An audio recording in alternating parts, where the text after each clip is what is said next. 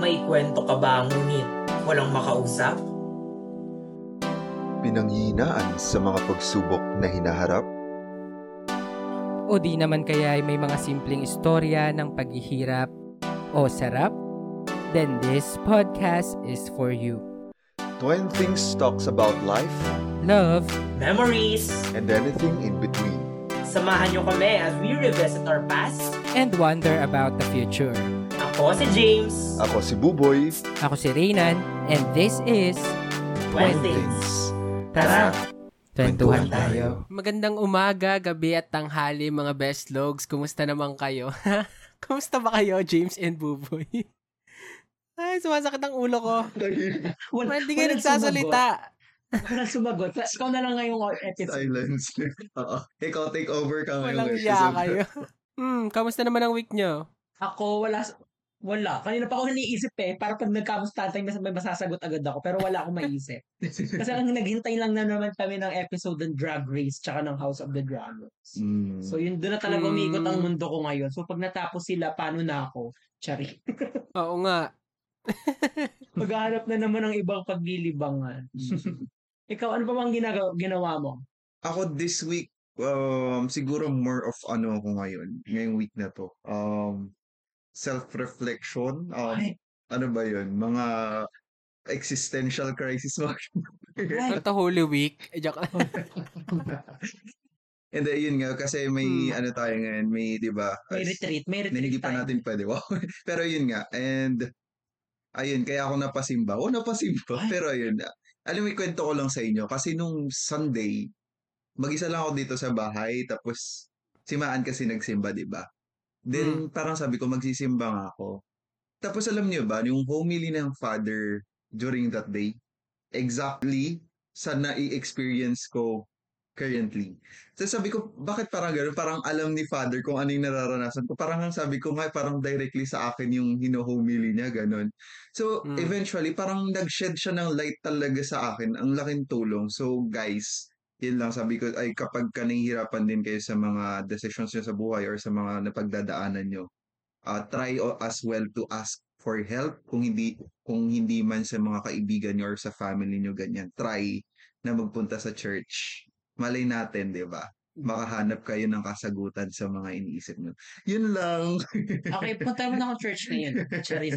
Ah, hindi alam mo ba kasi tinext ko si father, kako kasi pupunta ka. ay we kaya pala Oo, okay kaya yun talaga yung sabi kong sabihin niya. Mm, sige kaya pala okay Nakainom ako kasi siya once. Charis.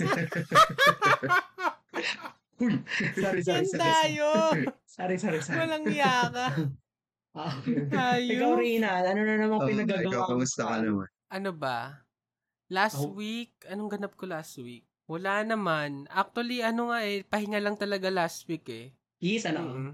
Ay, hindi pala, Sana all. kumain pala kami ni, Pa- lumabas pala kami ni Pao. Nag, ano kami, nag-Espanya date kami. Ay, sa Espanya. Charis. Oo, sa Espanya. Eh, Hindi dito lang sa Espanya. Hanggang So, naman. ano ba? Nag-ikot-ikot Oo kami, nag-dim sum treats kami. Basta umikot kami dun sa Mm. bandang ano eh. Saan ba to? Um, Picampa? Mm. Pag ganun, basta inikot namin yung ano. Oo, dapitan, dapitan. Mm. Paikot yon Ano ba mga kinain namin? Nag-salted egg pasta kami.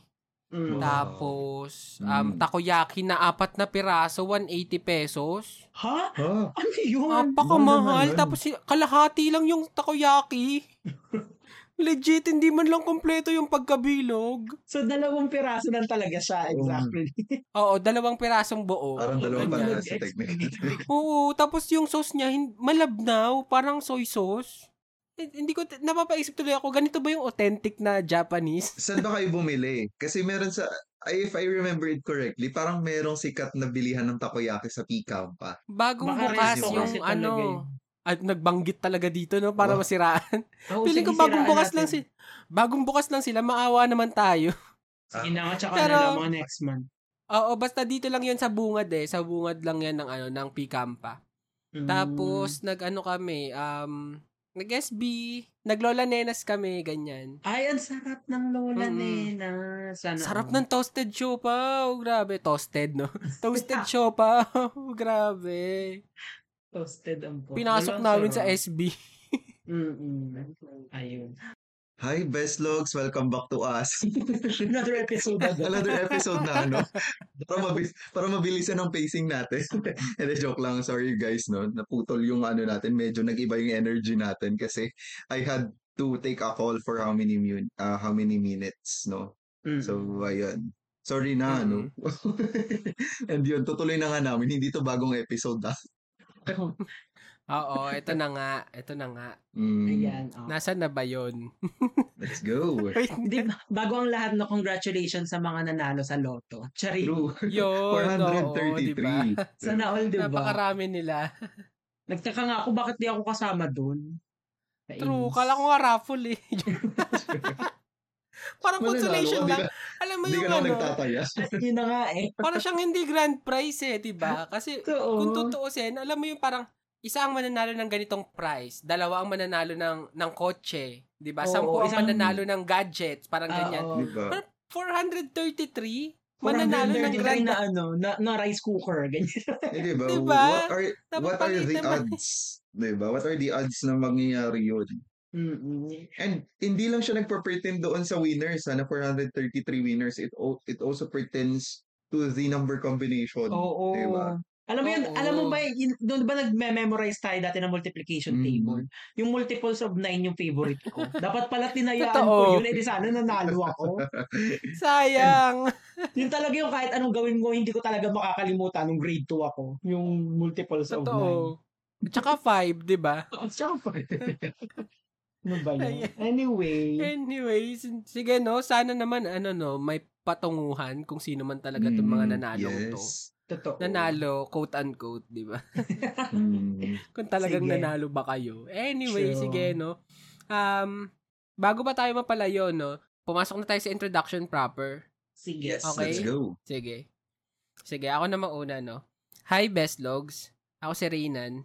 At dati akong nag-tweet na sanabi ko parang maraming salamat ganitong bagyo for extending my ano weekend, ganyan. Mm. Tapos, alam nyo kasi before, di ba?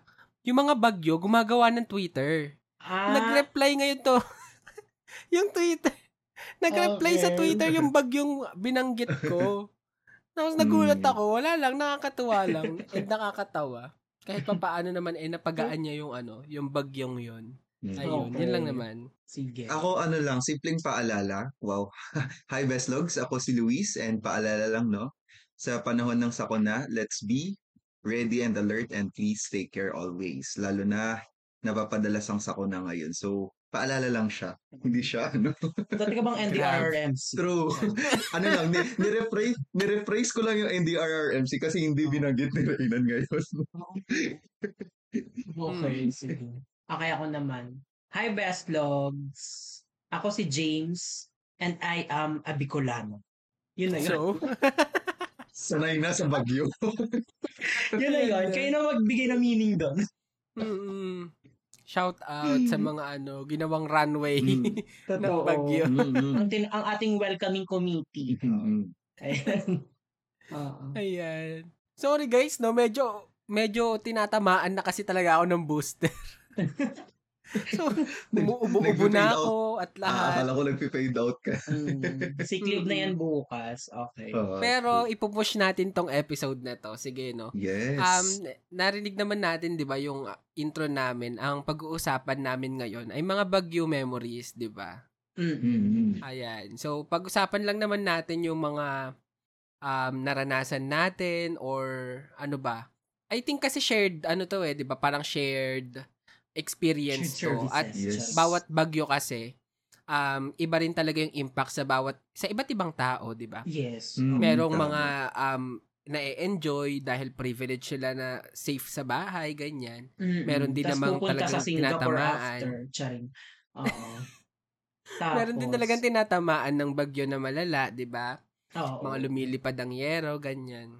Mm-mm. At maniniwala ba kayo na merong love story pa rin ng bagyo? Ay, oh my Mm. God. Ikikwento natin yan mamaya. Ayan.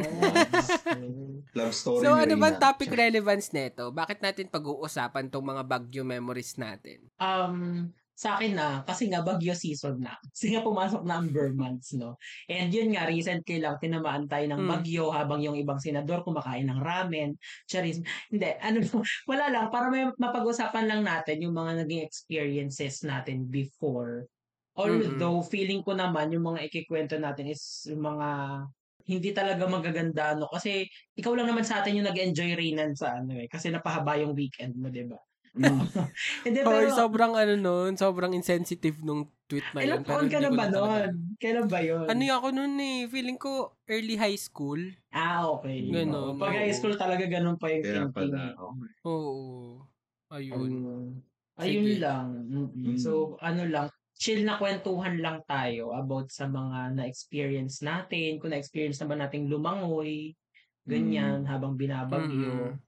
Oo, and marami Oo. talaga naka-experience noon sa atin no, sa Pilipinas. Oo. Mm-mm.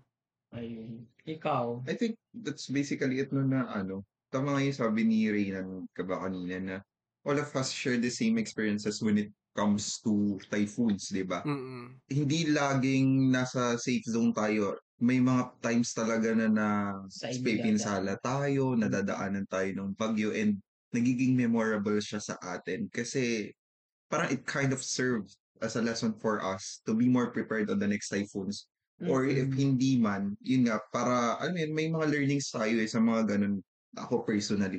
And also, parang nagiging pambukas sa isipan din natin ito, kung hindi man nang, hindi man kayo nakakapanood masyado ng mga, ano, ng mga balita, ganyan, na typhoons really do damages on properties. At saka yung pinakamalungkot dyan, may mga casualties, ta- di ba? So, ayun nga. So, pag-uusapan natin kung ano ba yung mga experiences natin sa mga bagyo. Mm. Mm. Mm. Alam niyo ba. Di ba nung, ano, nung previously ko lang napanood yung Parasite, Oo. and it kind of, Mm. though alam Oh ko na yung, God. ah, ano na yun, yung gan- may mga ganong nangyayari in real life, but that movie really uh, showed emphasis, parang Mm. Lalo Mm-mm. niyang itinatak mismo sa isipan ko na this yes. do exist in this country, not only in this country but also in this world, 'di ba? Mm-mm. So ayun. Ayan. Panoorin niyo guys kung hindi niyo pa napapanood. Ganda nun, grabe, ganda. Mm-mm. Ayan. Grabe yung stress ko dun eh. Ganda rin kasi talaga nung ano, tawag dito, yung image ng an- Mm-mm. yung frame, frame by Oo. frame, 'di ba? Yes. Yung image rin nung nung pababa na hagdan, actually. 'di ba? Yes. From the high high grounds papunta sa Mm-mm. kanila. Grabe. yun. Grabe. Ang ganda rin talaga. Oo. Mm. Hi. Anyway, Okay. sige no. Um pasukin na natin tong episode na to since pumasok Sige. na rin yung bagyo. Oo nga. Yes. May question lang ako bago tayo pumunta sa kwentuhan, no. Mm. Ah, paano ka ba naghahanda tuwing may bagyo? And how do you spend the day pag may malakas na bagyo? Mm. Ako dati nung ano nung mga siguro mga high school pa ganyan. Ako dati honestly parang excited ako dati kasi may chances na masususpend ang klase, mga ganun so Mm. higa lang ako ganyan. Pero nung ano na nung mas naging mature na ako kumbaga, mas alam mo yun, mas pinaghahandaan na namin na pagcha-charge ng ano una sa amin talaga power bank. Kasi sa, sa amin dati minsan nagkawala ng kuryente ng mga ilang araw pag may mga bagyo ganyan. So we really do uh, ano ba make sure na meron kaming power. So yung power bank ganyan, yung mga flashlights, sinare nire-ready na namin. Mm. Ah, ganyan. Tapos other than that, yung food namin, kung may sapat ba Mm. kaming stock, kung may mga dilata naman kami, na kami mga ganyan. Mm-mm. Kinakamusta din namin yung mga iba naming ano, loved ones sa ibang part, not only in La Union but also sa mga matatamaan ganyan. Kasi Mm. may instances na baka hindi pa nila alam na madadaanan sila ng bagyo or Yes. alam mo yun, mga hindi pa sila nakakapag-prepare. So, it's better also na kapag tayo nagpre-prepare, dapat masabihan din namin sila na na- mag- magpre-prepare sila mga ganun. Yung mga Mm. instances. Ganun kami mag-prepare sa amin. And also kapag ka may bagyo talaga, hindi kami lumalabas. Pag sina papa at saka sina lolo kasi, sina tito, nagche-check na sila ng vicinity tapos Mm. Um, kapag kami nakikita silang nagpo-post sa Facebook ganyan na kailangan ng tulong, like for emergency purposes, mga ganyan na ano, nag-aano din sila, tumutulong sila like mga contacts, kung may contacts ng for evacuation or kung Mm. kaya naman nila ganun. Mm. Kasi si Lolo at si Lolo, which is hawak din ni Papa ngayon, Sila yung may hawak ng uh, NDRRMC. So, ma- ayun, M. M, MDRRMC doon sa amin. Siya, siya yung may hawak ng committee na yun. So, parang, ayun, medyo Oo. aligaga din sila to kapag ka may bagyo. Mm-mm. Mm. Mm, okay. Tanong ko lang, Buboy, yung sinasabi mong ano, pagpe-prepare ng food, talagang all throughout the year yan? Or tuwing may, alam nyo lang na may papasok na bagyo? Meron naman kasi kaming ini-stock. Pero pag kami Mm. paparating na bagyo, doon lang parang nag-check na lang kami kung may mga sapat, magiging sapat ba, Mm. ganun. So, para pag Oo. hindi maging sapat man, bibili. Ganun lang kami. Okay. Mm-mm. So, parang regular stocks all throughout Mm-mm. the year. Tapos, kumbaga, additional buffer lang pag Yes. may papasok na bagyo, Oo. ganyan. Mm. Tapos Okay. isang napansin ko lang sa amin, which is dapat ginagawa namin, yung meron kang emergency bag. Mm-mm. Ewan ko kung ginagawa niyo yun kasi napanood ko lang siya na you should Siyempre have an hindi. emergency bag. Siyempre, di rin. Ikaw ba, James? Ikaw ba, Paano ka James, nagpre-prepare? sige. Kami din na kami nagpe-prepare. Kasi han- ano na kayo, sanay na. We live to it day by day. Hindi na. Buhay namin to. Oo nga eh. Parang hindi kompleto ang buhay ko kung walang bagyo. Hindi, charing lang. Not to, not to normalize ha, pero kasi normal talaga sa amin yun. And not to romanticize. Pero, nung bata ako, ang natatandaan ko talaga, ang major preparation na namin sa bagyo is kailangan namin bumili ng kandila. Mm, Yun yung okay. pinaka ano talaga. Kasi hindi uso power bank noon. Oo. Wala pa tayong Mm. power bank dati. So, eh, Oo. kasi kami, once na talagang humangin na ng malakas or umulan na dyan, matik, brown out na yan. Di na kami magtataka kung mamatay na yung bigla. Hintay, it's, it's a question of when na lang. Hindi siya, it's a question of magba-brown out ba? Pero Ganyan. hindi kayo dag ano, bumili ng generator or whatsoever. Dadating tayo dyan. Nung nakaluwag-luwag Ay, okay. tayo. Ah, pero yun, nung dati, talagang kandila lang, di pwedeng ma- mawalan. Yung maliliit, yung malalaki, Oo. gano'n. Totoo. yung padamagan, nagpapadamagan din kami doon eh. Or yung, anong tawag ka kasi doon, yung gas yung nag, Mm-mm. ah, ano, kasi yung Oo. tela. Basta yun. Kerosene. Oo, Oo. ganun. May ganun din sa amin.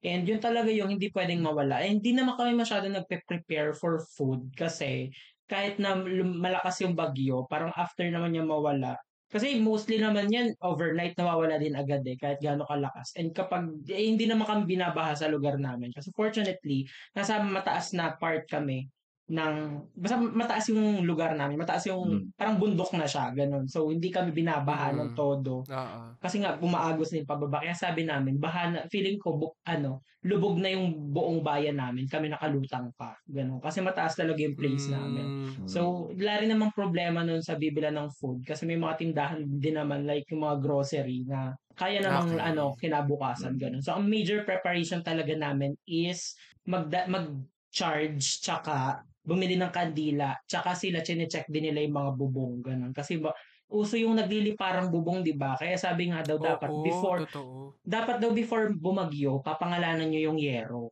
Kasi kinabukasan kasi maghahanapan kayo ng yero, di ba? So yun, Totoo. para alam mo kung kanino yung yero. Oo. Ayun. Nabanggit ni James yung kandila. Alam niyo ba yung kaya hindi na kami bumibili? Oh.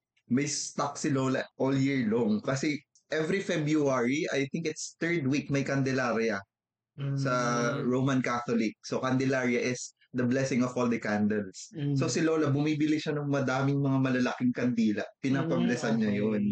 So parang Ah, all okay. year long, meron kaming stock. Tapos na-accumulate siya ng na-accumulate kasi yung mga hindi nagamit ng previous year. Ah, okay. nag ano doon so madaming stock si Lola so ayun Mm. kapag bagyo Mm. maglalabasan yung malalaki niyang mga kandila Nag-birthday nga once si Buboy, ang laki ng kandila niya na gawa gawa In-expect ko hanggang esperma lang eh. Yung Oo, kanya yun, pang Candelaria ganun. pala, no? Baka pang advent na yan, yung ganyang kakakapal, oh. Actually kami, may mga ganun kami. Pero hindi naman Talaga? madami kasi mas maraming sperma-sperma lang. Pero syempre Mm. meron din yung malaki nga pang padamagan, ganun. Mm. Okay. Anyway, ikaw, paano ka na, paano ang preparation sa ano, San Andres? Chari? Ito, ano, pinapauwi lang yung mga bata. yung mga batang ang iingay sa kalye. Oo. kasi baka hagipin din ng hangin. Hindi, no? Ano kasi sa amin naman, ako, since parang most of my life dito na rin naman ako lumaki sa Manila. Um, dun sa dati naming place, medyo ano din talaga, um, pag lumakas ang ulan, babahain din talaga. Mm. Well, dito naman na sa bago naming ano, place. Saan yun? Saan yun? um, San Andres pa rin yun? San Andres pa rin. Oo, San Andres Okay. pa rin. Mm. Oo, batang San Andres ako eh. Pero yon um, dito naman, hindi, kahit gaano kalakas yung ulan, hindi na talaga bumabaha. Mm. Tumaas na rin kasi yung ano, yung mga um, kalsada. Pero ang preparation din namin, paano ba?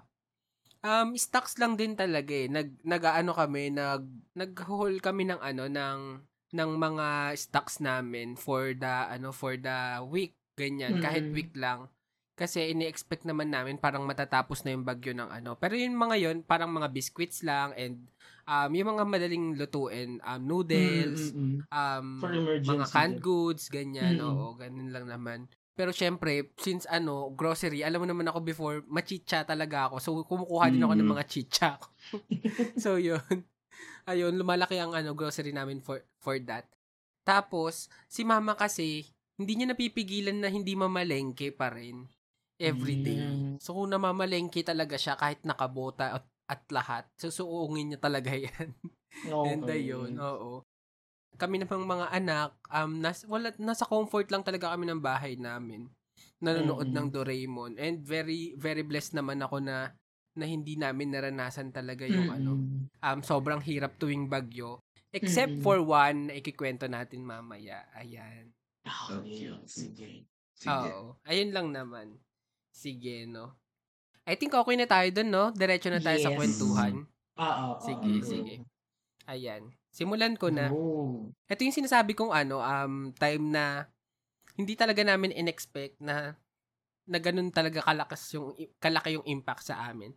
Mm. Bagyong Milenyo 2006, September Mm. 25 to October 2, yung ano yung yung tinagal ng bagyo sa Pilipinas. Mm. Ayan, so seven days, 'di ba?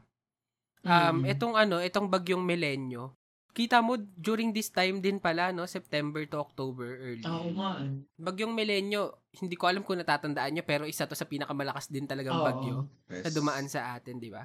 Naalala ko to, wala kaming pasok, tapos yung tita ko kasi sa amin pa tumitira. Mm. Sinundo siya ng papa ko kasi hindi na talaga kaya ng ano, ng transpo sa sobrang Mm. lakas ng ulan.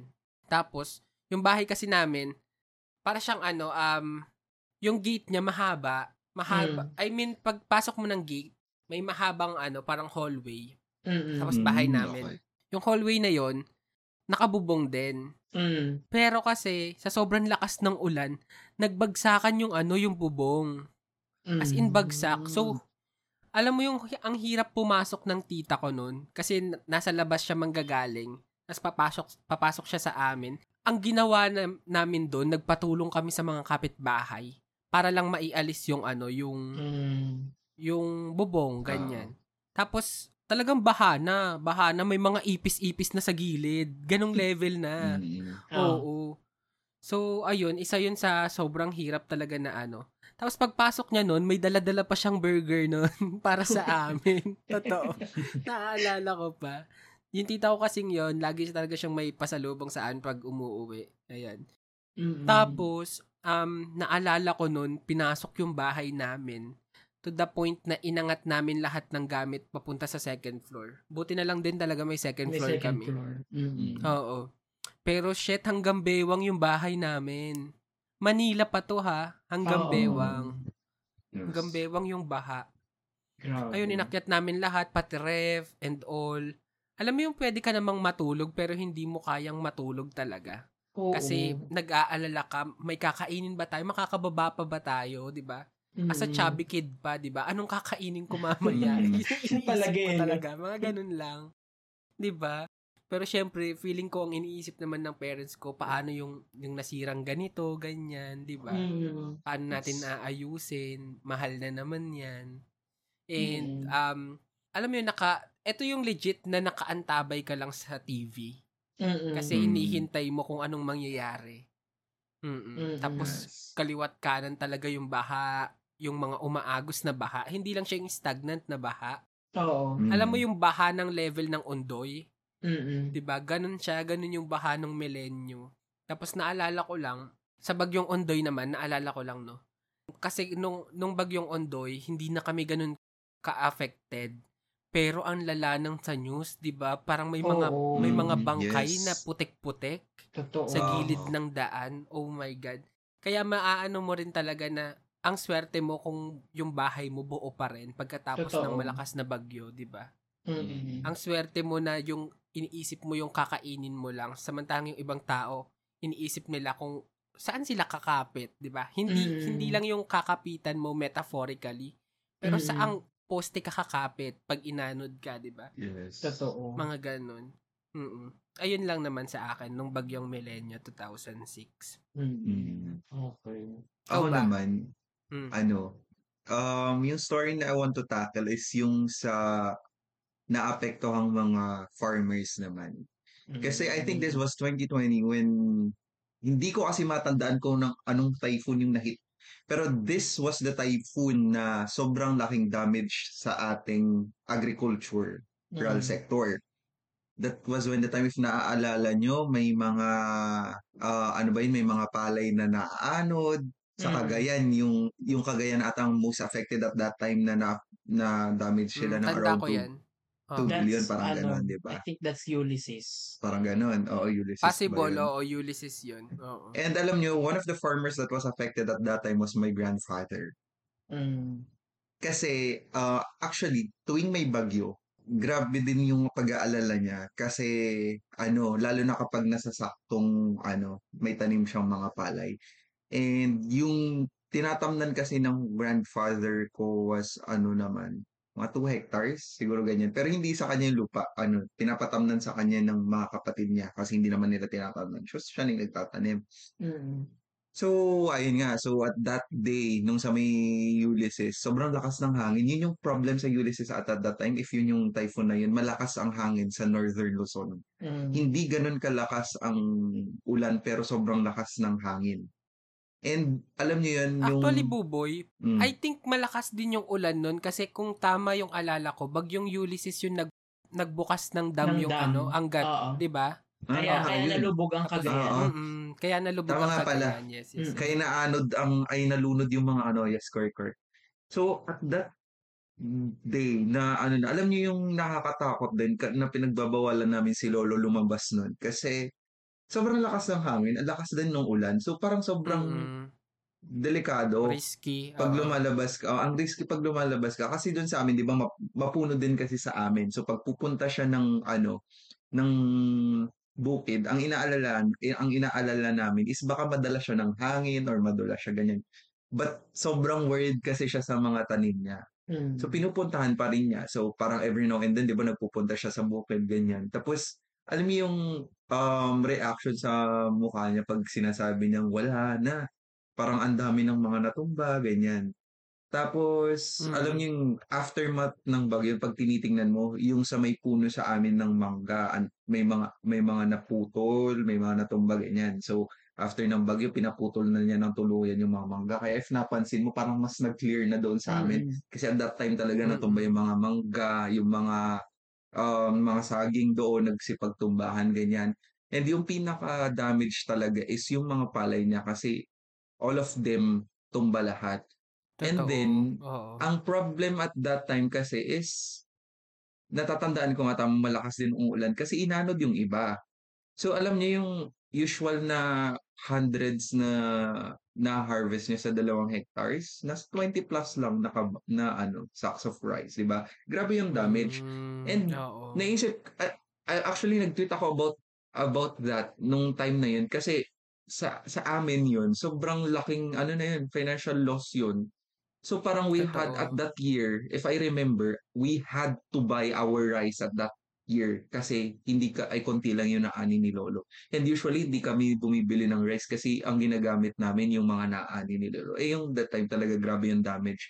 And sabi ko talaga naisip ko how much more yung mga ano, yung mga nasa higher part pa nasa mas north pa sa amin na mas Mm. speed mas affected pa sa amin eh yung mga yun mostly din sa kanila is nagsasaka din ng mga hindi sa kanilang mga lands. 'Di ba? Which is ganun din yung in-interview nila. 'Di ba may in-interview sila na parang 10 sacks na lang ata yung na-harvest nila so how many ilang hectares.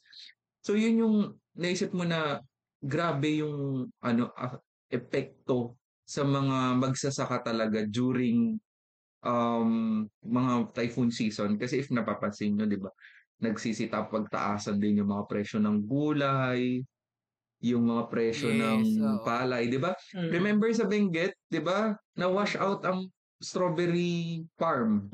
May time na na-wash out ang strawberry farm. So they had to go through sa ano ulit, pagpa-plant ng mga bagong seedlings. Talagang nag-start sila ulit kasi na-wash out lahat. And grabe talaga kasi imagine pagka binabaha talaga, nalulunod yung mga lupa and sobrang affected ng agricultural ano natin. Mm. 'di ba? And Mm. pag naiisip mo, parang it really uh, shows us na we need also to focus on our infrastructures, mainly on our drainage. Hindi lang yung drainage na, ano lang, ano, basta meron kang projects, bakbak na ng bakbak, gawa na ng gawa ng drainage. Kasi kahit na paulit na pa, paulit-ulit yan, if hindi rin nasosolusyonan, paulit-ulit ding binabaha, magpupunta kasi siya sa farms eh. If you, Mm. if, for example, sa Baguio, di ba? Dahil wala nang dinadaluyan na maayos yung tubig, parang ganyan yung explanation nila. Parang naiipon na yung tubig talaga. Hindi na maayos kasi yung pag, ano, pag-drain ng mga, ano, kaya binabaha na. Yun lang naman yung naalala ko sa amin nung at that year. Mm. Um, I think bagyong Ulysses din yung ano eh. Yung may nakita kong video ng mga ano, yung na-stranded sila sa sa loob ng isang bahay. Tapos Mm. di sila makalabas kasi ang, ang taas na rin talaga ng tubig. Tapos halos nandun na sila sa bubong. Hindi sa Mm, tuktok ng yes. bubong ah. Sa loob, sa ilalim ng bubong. Mm. So, stuck talaga sila. Tapos, alam mo yung maririnig mo yung mga batang umiiyak. Mm. Nakakaano. Naalala ko lang kasi very familiar din ako dun sa may Ulysses dahil taga-north din naman kami, di ba? So, Mm, kinukumusta yes. rin namin yung mga ano eh, mga kamag-anak namin sa north that time. Oo, Mm. ayun. Ako gusto ko lang rin sab- ah, sabihan ang, ang ganda na tinakil mo yung sa agriculture kasi sa rural areas talaga yun talaga yung pinaka-affected Mm-mm. eh. Kahit sa amin, alam mo yung parang kinabukasan after humagupit ng bagyo, pag lalabas kami, tapos makikita namin yung mga palayan, hindi siya mukhang palayan, mukha siyang river. So sobrang lubog na lubog Mm, sila. Mukha yes. talaga silang river. As in every bagyo, ganun yung nangyayari. Imagine sa amin na eh malaking pa- malaking part din ng land area namin. I mean sa amin sa Camarines Norte is mga palayan and other crops. Tapos imagine na so, ganun kadalas magbagyo sa amin. Tapos paano pa nakaka-survive yung mga mga mga farmers doon eh kung laging ginaganon yung bagyo nila.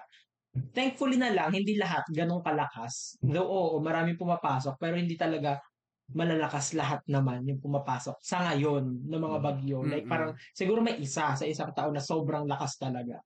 Pero Oo. ayun, sa mga sunod feeling ko kasi since ganun na yung trend, no? Si President ka nagulat na may climate change eh. Charis. Anyway, And alam nyo, that's oh my one of the God. that's one of the biggest factors that the farmers are willing to take. Though kasi, syempre climate change na ganyan, di ba? So parang hindi na talaga usual doon sa may season nila na kahit na sunny season or ano ba yun yung Oo. tag-araw sa Mm. atin. May mga instances Hindi. talaga na dadatnan tayo ng bagyo, di ba? It's a Mm. risk. Oo. And also, one of the risk na napansin ko sa lolo ko is yung risk na i-harvest nila kahit na ah, maaga pa Ahead, oo. or Oo. i-risk nila na dumaan yung bagyo. Mm. Kasi yun yung risk na tinake ng lolo ko. Kasi masyado pang maaga eh. So ayaw niya, Mm. ayaw niya pang i-harvest. Mm. May mga ibang farmers naman sa other parts na nag-harvest na. That's why if you remember, sa may Cagayan, may mga nag-harvest na yun yung mga nakasak na. Mm. Pero yung mga nakasak na yun, inadod pa rin ng baha. Pero yung lolo ko kasi hindi niya hinarvest. So isa pa din yung risk. So grabe yung mga risk na tinitake ng ano agricultural sector natin. Naalala ko, no? Sige, idediretso ko na rin to sa kwento ko. Go. Hindi ko dun sa huli mong Mm. sinabi kasi kung yung kung tama nga na kung yung bagyong Ulysses yan, yan na kasi yung pang-apat na bagyong dumaan noong November 2020. So nag-start siya sa bagyong Rolly, pumasok siyang November 1. Then Mm. sinundan siya ng bagyong QRS. Mm. ng bagyong Shawnee, sinundan siya ng bagyong Tonyo, tsaka pumasok si bagyong Ulysses. Eh bago pumasok si bagyong Rolly, ang ang parang ang forecast talaga nun, sobrang lakas ni Rolly.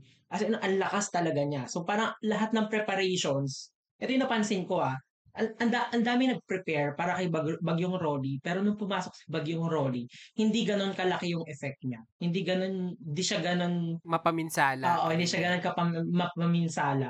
Tapos, sumunod-sunod pa yung mga sunod na bagyo and hindi rin siya ganun kalakas. Tapos, Mm-mm. etong si Ulysses, feeling ko na underestimate. Mm. As in- card. Oo, oo, oo. As in, kasi talaga, parang na-hype ah, mga Na-downplay. precaution. Oo, yung mga precaution kasi, Mm. nag-start kay Rolly, tapos hindi pumas, hindi lumakas ng todo, todo-todo si Rolly. Oo. So, pagdating kay. Ulysses, parang Oo. hinayaan na lang. Kasi hindi rin Oo. ganun yung forecast sa kanya. So parang hindi ganun napa, napaghandaan. Kaya feeling ko ganun yung ginawang, kaya ganun yung risk na tinake ni lolo mo. Kasi nga nung mga nakaraan, feeling ko nakasurvive pa. And hindi nga masyadong ah malaki yung forecast sa kay Ulysses nung pumasok. Kaya ang dami rin nagulat. I- Yun yung time na binaha ulit ang Marikina eh. We have friends din nung time na yun na ta- talagang nasa bubong na rin sila nung, nung Mm. time na yun. Yes. And yun, nasingit ko lang yun. Pero yung story ko is dun nga din sa time frame na yun, yung buong November 2020. Kasi buong month kaming brown out. Brown out sa amin. Wala kaming kuryente. Nag-start siya nun, nung October 31. Hanggang 31 ba October? Ah, October Oo. 31, ito yung pinakasaktong araw na bagong pum- bago pumasok si Bagyong Rolly. Napilit namin si Mama na bumili ng generator. Oh my si Kuya God. kasi sobrang Nabulungan ni Lord. Oo, talagang kinu inaano talaga namin ni Kuya na bili ka na, bili na tayo, bili na tayo. So nung hapon na yon, nakabili na kami ng generator. Tapos kinagabihan, brown out na. Ano naman yun? naman. Gasolina, gasolina. Agas. Okay. Oo. Mm. So, ano, nung gabi, brown out na. And dire-diretso na siya sa buong bagyong Rolly, pumasok si Shoni, si Tonyo. Hindi pa rin bumalik kuryente namin. I think that's two weeks. Tapos, bago pumasok si Ulysses, nagkaroon kami ng kuryente for like three days ata. Tapos pagpasok ni Ulysses, brown out ulit. Diretso na yun buong November. Grabe. Tapos, naalala ko pa, nung night na pumasok na si Ulysses, wala na kaming gasolina para sa generator. And ang lakas Oh na ng God. hangin, ang lakas na ng ulan, ang dilim na ng paligid, as in talaga ghost town na yung Totoo. Ghost ano namin. town. Oo. Pero lumabas kami, naghanap kami ng gasolina kahit di namin alam kung may Mm. mabibilhan pa kami. So naglabas, lumabas kami. Alam mo yung nasa sasakyan kami. Tapos pag tumitingin ako sa paligid, alam mo yung mga eksena sa end of the world ng mga Ah, movies. Totoo. Parang ganun kasi may mga Sobrang dilim. Ano, oo, sobrang dilim. Nagbabagsak, hangin. nagbabagsakang sanga, ganyan. Oo. Tapos yun, ah yung ang liwanag lang talagang nakikita namin noon is yung ilaw ng sasakyan. Kasi syempre wala ring ilaw ang kalsada, walang ilaw, walang ilaw ang mga bahay. Pero yung kailangan talaga Mm. namin maghanap kasi may baby sa amin noon. And yun, parang di, di ilang months pa lang kasi yung baby and parang si kuya din kasi, anak kasi ni kuya yon So siya rin yung nagpipilit na dapat magka-generator na tayo, Oo, totoo dapat magka-gasolina na tayo, ganyan. Yes. So yun, di ko talaga makakalimutan yung time na parang sumusuko kami sa ano, sa end of the world. Yung parang tumatakas kami sa di namin alam kung may matatakasan pa kami. Ganyan. Totoo. Kaya yun, gan- yun yung naalala ko nung November. Tsaka kasi, kasi talaga, legit na wala kaming kuryente ng isang buwan. Well, na-experience ko na siya nung dati, nung high school. Pero iba ngayon kasi nag, although wala pa, wala, wala pa pa akong work nun. Pero alam mo yun, since nag-pandemic, umiikot na buhay sa online. So, nung nawala ng kuryente, ay, nandiyan- bumalik na naman yung radyo. Bigla akong nakarinig ng radyo, Yes. ganyan. Tapos every night nasanay na kami sa ingay ng ano ng generator kasi may ingay yung generator, 'di ba? Tapos Mm. natutulog lang kaming lahat sa sala para isa lang yung electric pa na gagamitin kapag naka-on yung generator, ganyan. Para hindi magasto sa gasolina, ganyan. So yun, na, yun lang talaga yung naalala ko kasi yun yung pinaka-recent na bagyo na naabutan ko sa Bicol na malakas. Mm. So yun, yung November 2020. Ang ang dami kasi talaga. Nakapila yung bagyo. Alam mo yung parang, wait lang, next month naman kayo. Kainis na kayo ah. Ayaw magpahinga, no? I mean, hindi man lang kayo nakahinga. Grabe. Totoo. And ang dami din talagang damage nun sa Bicol nung time na yun. Pero mostly nga yun sa northern part, yung sa Cagayan. Kahit dito sa metro, di ba, yung Marikina, mga nilubog din sila. na- Oo. Parang yung Ondoy, di ba yung Ondoy sa Marikina din ata yung mostly affected. Nakakainis pa niyan. Kasi nung ano, eto rin yan, nung Ulysses, recent, di ba? Eto kasi parang Ulysses siya yung parang pinaka recent na malakas na bagyo na naaalala talaga natin eh. Mm-mm. nakakainis pa niyan yung mga ano, yung mga taong tumatambay dun sa bridge ng Marikina. Mm. Diba? Kasi nire-report yan lagi eh, yung Marikina inaantabayanan. Kasi diba maraming, maraming, ano, tawag dito, anong river ba yun? Pasig River ba yun? Ata. Oh. Yun dun sa may, ano, sa may malaking shoe. Mm, mm, mm, mm. Diba? Pero di ko rin sure. Oo. Oo, basta doon, yung sa bridge na yon laging pinapaalalahanan yung mga tao na parang, parang wag na nga kasi ang nakakapunta na lang doon, reporter na lang during that time. Pero ang Mm. dami pa rin nilang nakadumog doon. Mm. Naalala ko lang, paano kasi kung biglang bumag, bumagsak yun, di ba? True. Hindi naman Mm. natin malaman. Mm, mm. Ayun, sige. Okay. Ito wala naman ng kwenta to. Itong, itong, ano, itong sumunod kong kwento. Dapat nga inuna ko to kasi kalandian lang din to. Ay, nako. Year 2007, Bagyong Goring. Oo. Sinerch ko siya kanina. Ang nakasulat doon, September 15 to 19. Kasi naalala ko to. Actually, hindi ko matandaan tong bagyong to. Naalala ko lang yung date kung Mm. kailan nangyari yung event. Tapos Mm-mm. hinanap ko yung Kasi pinakamalapit na may bagyo. Ka. Oo Oo. nga, ayun nga. Hinanap ko yung pinakamalapit na bagyo doon. Mm. Tapos yun na yung, yun na yung ano, sinabi ko ngayon. Feeling ko Mm. ito naman siya. Kasi around September 14 or 13 yon Mm. Grade 3 tayo. Mm. Tapos, alam mo naman pag grade school, di ba? Hindi ka pa palalabasin ng, ng room hanggang wala kang sundo. Mm. Ganun di ba sa inyo? Ganun di ba sa, Sa amin inyo? hindi, hindi sa ano.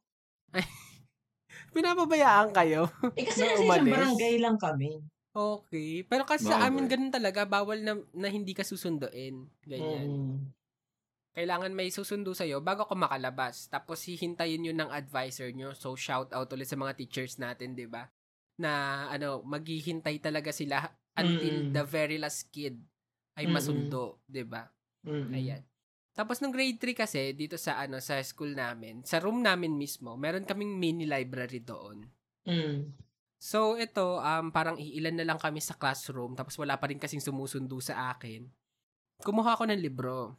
Mm. Yung librong yon, Mickey Mouse, Mickey and Minnie, parang ganyan. Mm. Tapos parang ginawa siyang fairy tale. Ngayon nagbabasa ako, parang kinuha ko yung libro sa may mini library, pumunta ako doon sa upuan ko. Basa ako. Tapos Mm. yung basa ko pa, alam mo yung ganyan, yung ituturo mo yung yung line habang nagbabasa ka ng kamay mo, parang ganon. Mm. Kasi parang ganun pa ako magbasa nung ano nung grade 3. Mm. Ginaganyan ko pa yung ano sa libro, kamay ko, yung daliri ko. Tapos itong itong top 1 namin, Ay, umupo sa tabi ko, ayan na nga, si Crystal Jane Quejada. Oh, buong pangalan. Sa'yo na pangalan. Ito na nga. Oo. Oo, naupo sa tabi ko. Sab tinanong niya parang, anong, anong binabasa mo, ganyan? Sabi ko, ito. Tapos pinakita ko lang yung title. Tapos alam mo ba nung ano? Ang nangyari, ako yung tagabasa ng ditong side sa kanan, tapos siya naman yung magbabasa nung ka, ano, nung kaliwa. Oo. Tapos nagsasagutan pa kami ng ano, syempre parang sa'yo yung part ni Minnie ha, ganyan. Tapos sa akin yung part ni, ni, ni Mickey Mouse, ganyan. Sobra, sobra nakakainis. Pero talagang kinikilig ako noon. Kinikilig talaga ako noon. Grade 3, landi talaga putek. Lagi mo. Tapos ito ka na nga, sobrang movie movie tropes to. Patapos na kami ng binabasa namin. Hmm. biglang dumating yung sundo ko. At yung sundo ko, ate kong grade 6. Nakakainis. Kasi 3 years yung, yung ano namin eh, yung yung gap namin ng ate ko. Gap. So, Mm. pag-graduate na siya, grade 3 ako. Nakakainis, dumating yung ate ko. Sabi nandiyan na daw yung sundo namin sa baba. Hindi na tapos. Siyempre, mas willing kang mas stranded dun, no? Totoo, kasi hindi pa siya sinusundo ng tatay niya eh. Si Crystal Jane. Ba yun? Quezada pala, Quezada. Sabi nga mo, mali ka pa. Oo. Ayan, oo. Tapos, edi, tas, alam mo yun, nagpaalam na lang ako. So, ano, uwi na ako, nandiyan na yung sundo ko, ganyan. Tapos, bad trip talaga ako sa ate ko nun. Bakit mo ako sinundo? Nag-a-attitude. Isipin mo, maliit akong bata, tapos mataba. Nag-a-attitude ako sa ate kong grade 6, di ba? Ba't mo ako sinundo? Ayun. Yun lang naman. Tapos, sa sobrang alalang-alala ko tong story na to, medyo na-romanticize ko na siya kasi ginawan ko pa siya ng article nung Mm. first year high school. Ay, hindi. Third year high school. Kasi third year high school ako sumali ng journalism. Mm. Ginawan ko pa siya ng article at ang title ng article ay And they live happily ever tapos tuldok tuldok tuldok kasi hindi nga natapos Ay, yung story may namin. pag ano Oo. si Gago. Hindi namin na? natapos yung pagbabasa. Hayop ka. Ayun. Ginawan ko siya ng character sketch noon. Gusto mo yun? Buisit. Ayun lang naman. Ikaw, kalandian din ba yung Ako, ako naman ano, um, bagyo story naman to nung dito naman sa ano, college. Actually, dudugtungan ko lang yung kwininto ko nung previous episode. I think that was previous episode nung biyahe sa biyahe natin. Mm. Alam niyo nung before ako mag uh, start dito sa Manila, ang pinakabilin talaga sa akin din, one of the villains is when, is when during bagyo. Kasi 'di ba ah, sa amin napapabalita na alam niyo yun na pagka nasa Manila, yung sa Espanya 'di ba laging binabaha, ganyan, grabe yung baha. Mm-mm. Eh ako talaga binabagtas ko ang buong Espanya kasi from Commonwealth nga ako 'di ba? Commonwealth to Moraita, Mm. tas Moraita to Commonwealth. So that was my concerns Mm. ay iniisip ko talaga at that day is umuwi na talaga agad. Mm-mm. So parang after ng klase, uwi na agad kasi nga ayokong maabutan ng baha kasi may bagyo. Totoo. Yun yung nabanggit ko na yun yung bagyo na hindi nila sunuspend. Mm. Eh di, pagka uwi ko nun, di ba, umuwi ako ng, Tigas kasi ng ulo ng FEU eh. Hindi, ng mayor. Ng Ah. mayor. eh di umuwi na ako FEU din. agad. Di ba autonomous sila? Oo. Sorry. Hindi, Sorry, hindi Buboy. naman sa FEU. Ah, go lang. UE Ay, ang hindi ba? autonomous. Sumusunod sa FEU kay ano, kay Ay, LGU. okay.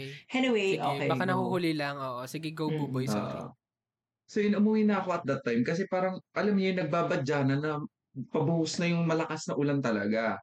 Mm. So ako pagka ganyan, medyo talagang madaling-madali na ako. Alam mo yung lakad ko ng madaling-madali na. So para akong lumilipad from room papunta sa Moraita. So ayun na. Mm. Tapos tong si Loco, at that time, di ba nabanggit ko nga yung ano yung nabanggit ko din sa previous episode na wala akong dalang payong at that time na may bagyo. So one of my ano yun um, mistakes. Actually pala, nawala yung payong ko, pang ilang payong ko na Ay, yun. nako, So hindi pa ako nakakabili nun. Mm. Tapos, di pag uwi ko, alam mo yun, nasa Commonwealth, tanda ko, pagdating namin sa Quezon City Memorial Circle, Mm. sobrang lakas ng ulan. To the point na pag from QC to Don Antonio na pinagbabaan ko, bumabaha na. So pagbaba ko ng ano ng um, FX, alam niyo yung baha na sa may binabaan ko is around na sa tuhod na. Mm. Ganun na, ganun kabilis, ganun Mm. kalakas ng ulan na yan.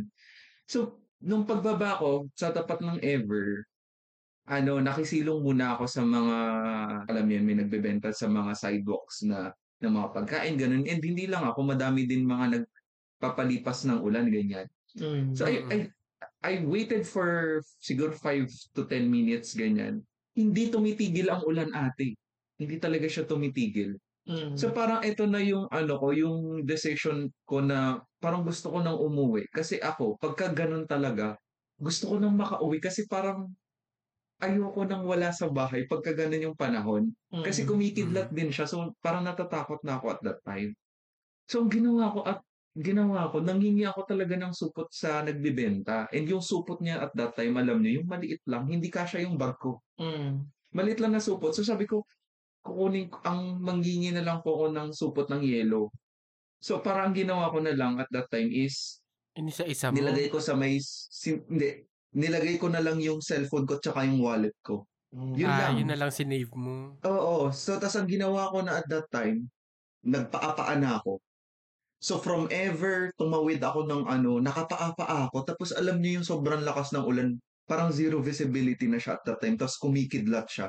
Grabe yung kaba ko at that time kasi anything can happen. Alam niyo yun na kumikidlat siya tapos sobrang lakas ng ulan tapos ginaw na ginaw na ako kasi talagang tumatawid ako naliligo na ako ng ulan basang-basa na yung mga gamit ko ganyan tapos baha na din. Tapos ayun, naglakad na, nilakad ko talaga siya. So, hindi, hindi to biro. Habang naglalakad ako, nagdadasal din ako. Kasi natatakot na ako for myself at that time. Tapos pag uwi ko sa bahay, ayan na, grabe na yung ano ko, na parang at ease na ako. Na okay na ako, ganyan. Mm. So, yun lang yung isa ko. Tapos meron pa akong isa during college naman. Meron kaming convention naman sa Libis. Is it in Quezon City? Basta malapit na siya sa ano, papasig na siya. Basta doon sa may katip, diretso pang katipunan yung lagpas kayo. Mm. So at Mm. that time, parang event kasi siya. So, I opt to attend. Ewan ko kung mga signal number one. Hindi ko din matandaan kung ano bagyo siya, pero 2019. Hindi ko na talaga, hindi talaga matandaan sa mga pangalan ng mga bagyo. So, 2019 yun, bagyo. So, parang madilim din. Same instance na gusto ko na din umuwi agad. Mm. So, sabi ko, mag-aano na lang ako, mag-aangkas na lang ako para mabilis.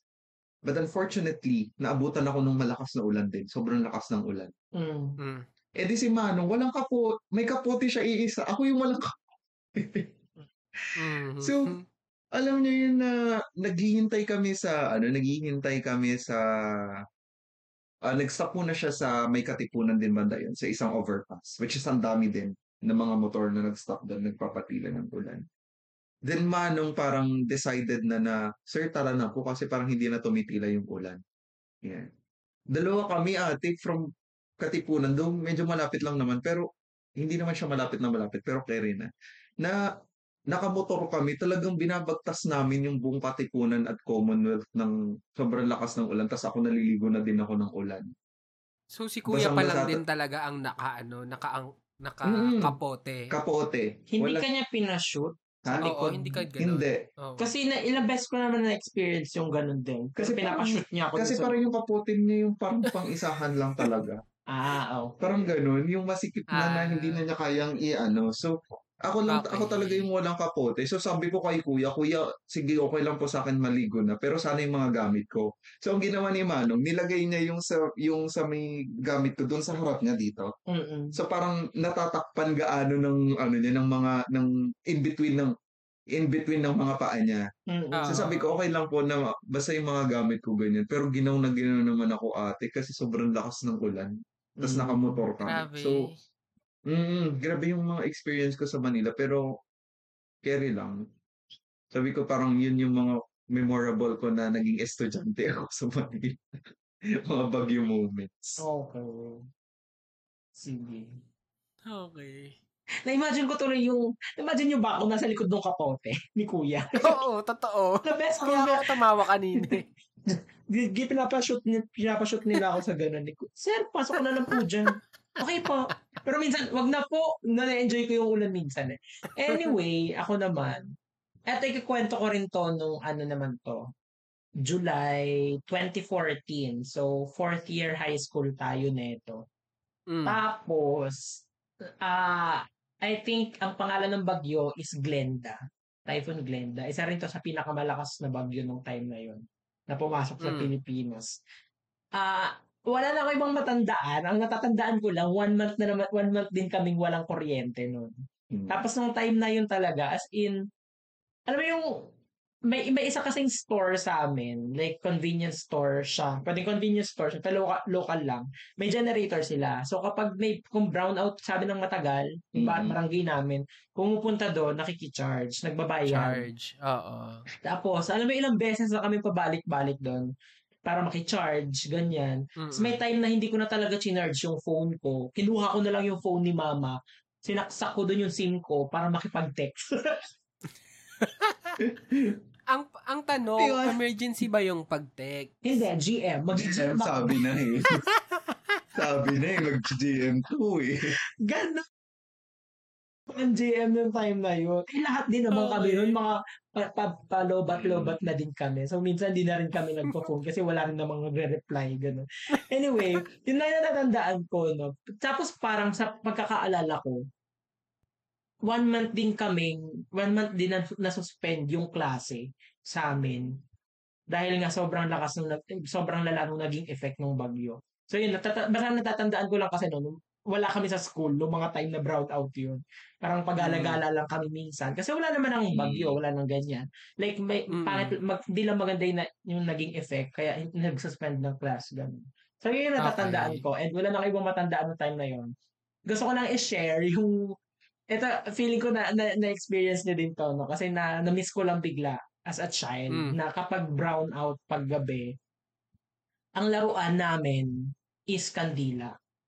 Totoo.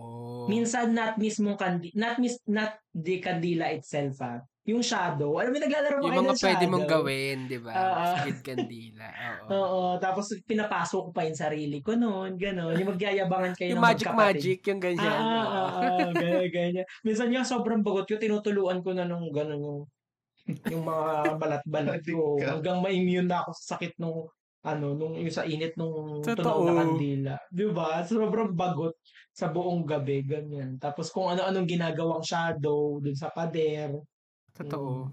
Nakakamiss lang. Tapos yun, maya-maya tulog na. Pero minsan di kami nakakatulog dahil sobrang init. Alam mo, kahit ma- Totoo. kahit umuulan, mainit pa rin kasi nga walang electric fan, ganun. Oo. Ayun, yun lang naman yung kwento ko. Hindi na siya masyadong malalakat. Tapos, hindi ako makapagkwento ng nung mga bagyo during college natin kasi kapag mga bagyo during college natin, gumagala pa ako. Ayan, James Bryan. Pag ganun season na pupunta na pa kami sa inuman, ganyan. O kaya nasa ibang dorm ako, doon ako mag-stay habang malakas yung ulan, ganyan. Kasi inom kami doon. Mga ganun yung memories ko dito. Pero sa bahay namin sa Paco, ang lala din ng baha doon. Pinapasok din talaga. Like, umaabot din hanggang bewang dati. Pero fortunately, nung nag-college ako, nung nag-stay ako dito, hindi, hindi ko na-experience yung ganung kalalang baha sa loob ng bahay namin. Mm-mm. Ayun. Ayun lang, wala naman na akong ibang kwento. Kasi nga sabi ko, di ba, nahirapan ako mag-isip. Kasi nga parang normal na sa buhay namin yung bagyo sa Bicol. Totoo. So hindi ko alam, ano ikikwento ko eh. Parang araw-araw kami binabagyo. Alam mo, nabanggit mo yung kandila. Mm. Alam mo ba, um, it was also, siguro mga grade 3 ako. Mm. Um, grade 3 ako at that time. Tapos brown out din sa amin na ano, because of uh, typhoon. Mm. That was my first time seeing a ghost. Ooh. And she was Oh, Introduction na ba to? Spooktober. Introduction na para sa and, she, November. and she was holding a candle. Ooh. Talaga? Ah, ah, Saan yes. pa sa kabilang bahay? Sa old house pa namin dati. Ah, okay. Tapos alam mo, because of that, kapag ka brown out na sa amin, tapos nagbubukas ng kandila, medyo parang natatakot na ako at that noon. Grabe, nang hilabot Mm. ako right now. Legit. alam mo ba kasi yung The ginagawa pa niya? oh my God. Alam, alam mo yung ginagawa niya? Kasi tama naman yung sinabi sa akin na, alam mo, multo yun. Actually, dati, hindi pa ako makapaniwala na multo siya kasi dinidescribe ko pa siya. Tapos sabi ko, bakit parang wala siyang mukha? And sabi sa akin, kapag ka multo talaga, wala silang mukha. Ewan ko, sabi Hmm. nung albularyo sa amin na, kasi parang nagtawas nga siya, nagtatawa siya doon, tapos meron nga. Ang nangyari, papasok ako ng bahay kasi old daw siya, di pa. Mm. Yan. So paglabas ko ng packet siya, so pag, paglabas ko ng kwarto, alam mo yung old house, wait i-describe ko man, yung old house sa amin, yung parang sa vegan, na parang may, Mm. parang may second floor. Okay. ganon. Okay, Ah. ganun siya na old house. Alam niyo yung itsura niya nakahawak, dumudungaw siya sa bintana. Ah. Shit! Na nakahawak ng kandila. Sobrang Oh my creepy. God! Sobrang creepy. Grabe yung, ako. grabe yung takot ko at that time. Mm. Tapos doon ko na-realize na open yung third eye ko nang nakakita ako ng multo. Eh, sana all. Tapos yung mga sumunod Mm. na, sa ano na natin, no- November episode. Yun nga eh, nabawasan ka ng isang kwento para sa spooky eh. episode na. okay lang, madami pa akong story. Ah, okay. Hindi na ako magkikwento na kasi wala akong third eye. Okay. Sige. Ayun. Yun lang Yun sa lang. Sige, yan, no? Ano ba? May time pa ba tayo, tayo para gawin to? Yes. Feeling ko POTD na tayo. Sige, magpulot Doon na lang sa tayo. ano, doon sa, gusto kong tanungin yung ano, kung meron kayong ipapangalan sa Bagyo, Ah, okay. anong ipapangalan nyo? Sige. Ako Oh, sige. mauuna. Okay, yun na lang. Kasi, wala naman ako na-prepare dyan eh. Sige. Ako, ang ipapangalan ko sa Bagyo is Marina. The Filipino Bagyong winner. Marina. Ano ni? Drag race na naman. Kinain ng drugs. Sabihin ko sa ano, bagyong turing, kaso baka mo, mabumto rin tayo. Wag- Oo, malakas yun. Malakas yun. Ano na lang, ah, bagyong mark para tahimik lang si Ah, Ah! wait ka! Titik. yun lang, yun lang. Pre- prepared siya, kaya niya pina, pinapasok Kaya pala yung pinasok mo pa rin, no? Kahit tinanggal na natin. Totoo. Nag-iisip ako kanina. Oo. Yun lang, yun lang. Okay. Sige, Bagyong, sige. ayaw ng bagyong bongbong. Parang nasa, nasa Singapore na. Charing. o kaya para di mo ramdam.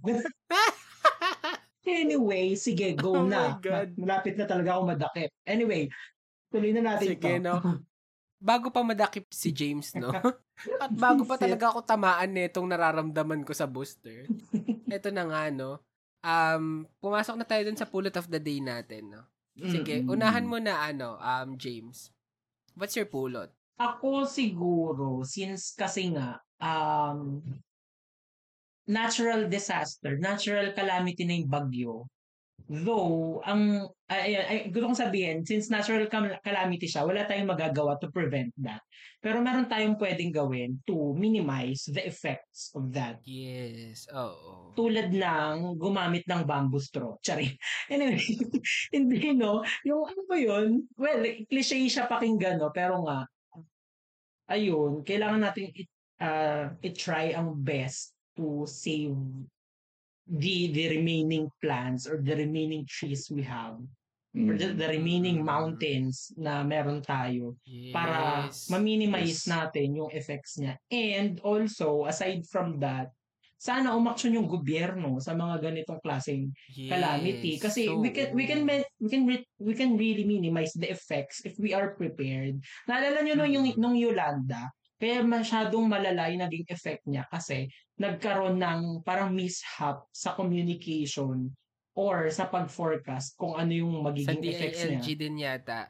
Oo. Ano, oo. And yung actually sa parang sa media din parang may backlash sa kanila kasi parang nung nire-report nila hindi hindi makamasa yung words na ginagamit nila like magkakaroon ng Mm. storm surge pero syempre sa mga ordinary Oo. people what storm Yes! surge Wait lang, naalala ko yan. Oo, kasi parang Mm. dyan, dyan na ano yung kailangan mo maging politically correct totoo sa oo. sa surges, 'di ba? Kung ano ba Yes. ibig sabihin ng storm surge, 'di ba? Naiintindihan, naiintindihan pa ba yan ng mga normal na tao, 'di ba? Parang ganyan. totoo Oo.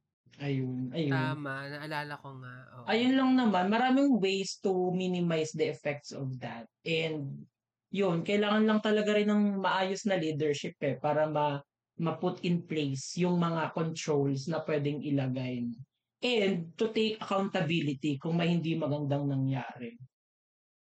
Well, nandun pa rin ako nang gagaling sa nasa Singapore. Charing. Anyway, yun lang naman yung pulot of the Ayan day na, ko. oo. Oh, ikaw Mm. naman, Buboy, since kukunin na si James, ay andyan na yung sundo. ikaw ba? Ikaw ba, Buboy? Kainin. Ako ano, um, i-echo ko lang yun na banggit niya na we have also to be proactive sa first in protecting our nature nga, di ba? Kita nyo naman yung magandang dulot or yung ginagawa sa atin ng nature, di ba? I mean, it can help us, but if we do wrong sa kanya, it can also do something wrong sa atin. I mean, in in a way na, for example, pagka talamak pa rin ang illegal logging sa atin, 'di ba? I, I mean, I mean ano na siya, 'di ba? Na magiging madalas ang ano sa atin, ang Mm. floods, landslides, soil erosions and others. So we have to uh, ano, we have to take kahit na mga small steps sa pagtulong at pag-advocate nung ano, pag-help sa nature. And Mm. second also, if may mga typhoons, not only typhoons and also other calamities, let's take also a little step or cut yung mga small ways natin to help those who are affected. Yes. Kasi may mga ano, may mga donation drives, mga ganun. I mean, Mm-mm. kung kung ilan lang yung makakaya nating maitulong, let's extend our help. Yes. Or kapag ka, Yes, alam niyo yun, oo. let's help in um ways na for example may mga nangangailangan ng tulong may sa Twitter ganyan na ay kailangan na po namin ng tulong dito. Let's be active sa pag-send ng ano or sa pag-inform sa mga authorities na may nangangailangan dito. 'di ba? Pagkatulong-tulong lang Yes, tayo 'di ba? let's help each other na kung okay man tayo sa kalagayan natin let's extend our help to those na naaapektuhan. Mm-mm. And and hindi natin ano 'di ba? Malay natin kapag ka tayo naman yung naapektuhan, sila din yung magi-extend ng help sa atin. So let's help each other. Let's help one Mm, another. mm. Kasi gaya nga ng sabi ni James, natural calamity yan. So hindi na hindi man natin siya mapre-prevent. Let's take our small steps para mitigate. uh, makontrol, ma-mitigate yung magiging effect and if Mm. may effect na na nandyan, eh para magtulungan or uh, to help one another talaga. Yan sa akin. Yes, oo. Akin naman dudugtungan ko lang yung kay Buboy. And ano, very evident yun yung sinasabi niya na parang at least disseminate yung Yes. information, 'di ba, kung nasaan yung Mm. mga taong to kasi merong mga ganyan nagte- nakikitext na lang ganyan, nandito kami sa ganitong lugar, um please ano send help ganyan tapos makikita mo ang post na yon sa Twitter ano lang screenshot lang nung text na yon 'di ba? Di ba? Tapos Daming kumakalat ganun eh. na. Mm-mm. And sooner or later pupunta na talaga yung ano, yung may magpapadala na rescue. ng yes. tulong, 'di ba? O may rescue na. And kung Mm-mm. ayun nga kung hindi kayo makakatulong financially, at least do your part na lang sa pagganon. Simple lang naman yung pagre-retweet, 'di ba? Totoo. And wag na natin i-downplay talaga tuwing may Oo. ganitong bagyo, 'di ba? Let's be prepared as much as possible, 'di ba?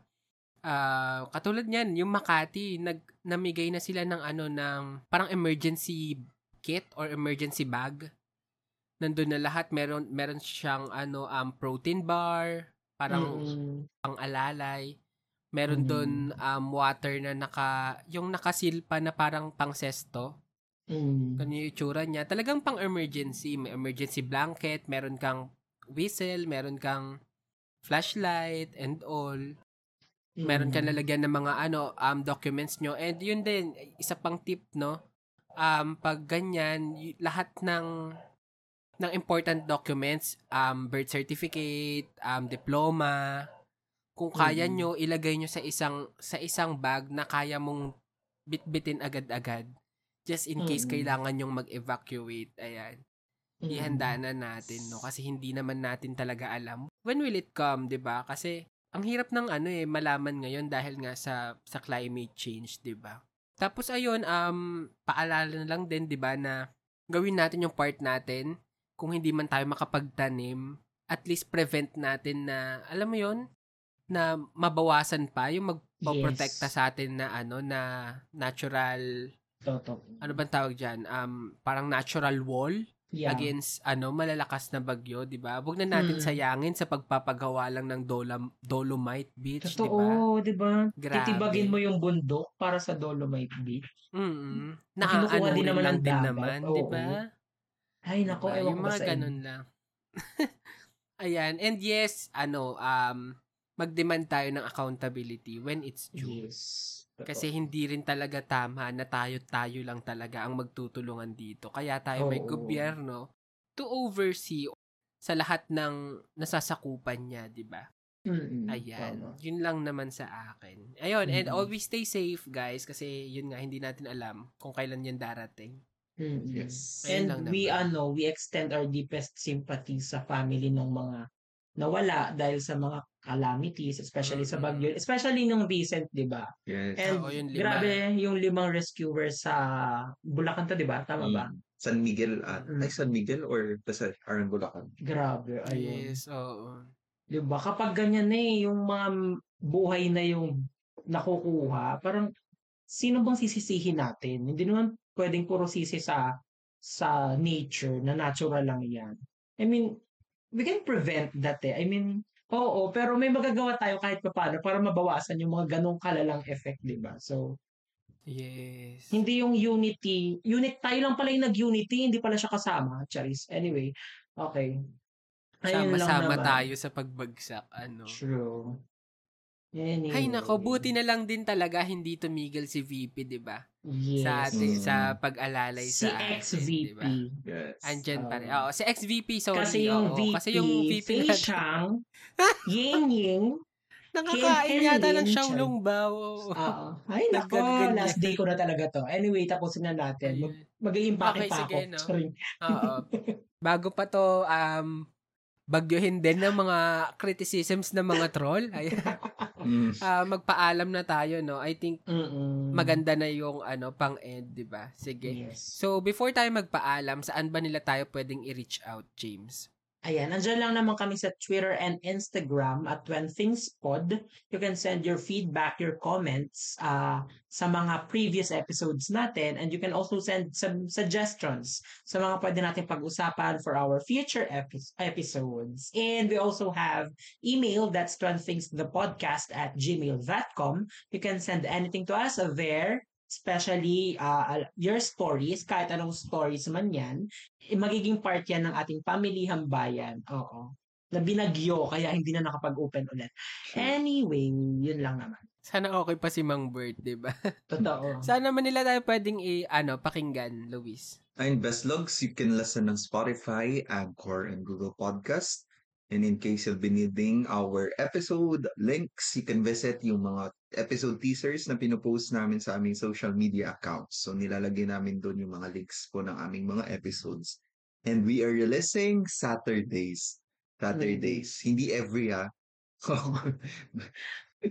Ano, no, isingit ko lang to. Meron nga pala tayong bagong best log. Nakalimutan ko. Ay, oh my Nag, gosh. ano sa atin, nag-DM Oo. sa atin, di ba? Basahin ba Mm-mm. natin to? Go. Sige, bilisan ko lang, no? Sabi niya, Hi, I found your podcast by accident and I listened on your episode 43, Realize Adulting. I can relate to James OMG, ha ha ha, what the F. Um, I'm also in the phase of my life na I don't know what to do and what I want to do. I also thought that I know everything na because of my accomplishments in my life. But bruh, what the fuck? um, parang wala pa rin akong alam sa buhay. Akala ko dahil graduate na ako and professional na, magaling ako or, or what, pero hahaha, I feel so bobo talaga.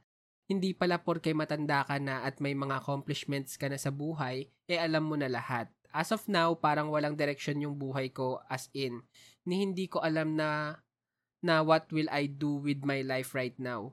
It's so hard na kinikimkim sa sarili yung nafe-feel yung tipong wala kang mapagsabihan kasi wala kang makausap dahil parang ang hirap mag-approach ng mga kaibigan since busy sila at may kani-kanila ding problema sa buhay.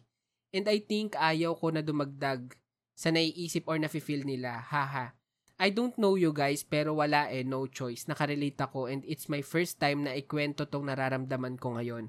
And sobrang sarap sa feeling na maikwento yung bagay na kinikimkim mo long time ago. Hehe. Thanks, guys. Ayan. Ayan. Grabe. Mm. May nakarelate sa akin, no? Oo. Oo. Kung sino ka man, hit me up. Hit me up. Ayan, ayan si ano. Ang pangalan niya dito ay Andrew Garfield, pero syempre hindi siya yan. Oo. Si. Spider-Man pala siya. Mm, ayan. Ano? Pero tinawag ko siyang Andrew, ayan. Ah, maraming salamat, no. Thanks, Dahil- best log.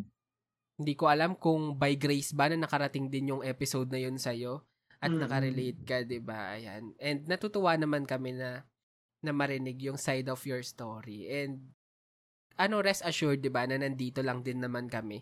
Hindi man Yes. namin ikaw matulungan talaga. Wala man kami ng tips or tricks for you para mas maging madali yung adulting para sa iyo.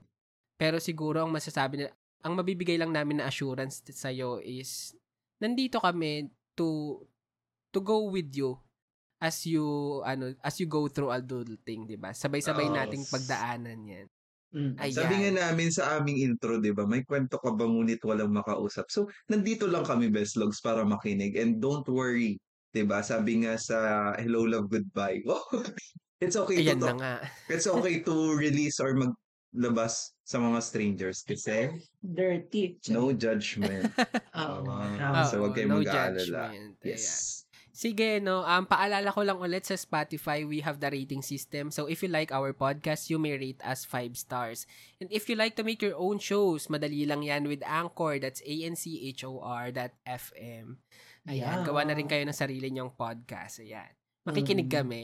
Sige, no. Ang iiwan naman Sige. natin sa kanilang um, tanong, anong bagyo ang pinaka-memorable sa'yo? And brief, kahit brief lang siguro, no? Bakit? Mm-mm. Yes. Oo, ayan. Mag-reply kayo sa ano namin, di ba? Oo, sa- wala nang sa laman yung poll Twitter namin. namin. eh. Charing. Ah, yung poll nga din. Wala nagsasagot. Mm. Ayan. Actually, hindi ko Anyway. nakikita. Hindi natin sure, no? Pero sige. Oo. Maraming salamat, guys. Ah, magpapaalam na kami sa susunod ulit na episode. So, this is Reynan. This is Jane. And this is Luz. And this has been... Twentings! Tara! Kwentuhan tayo.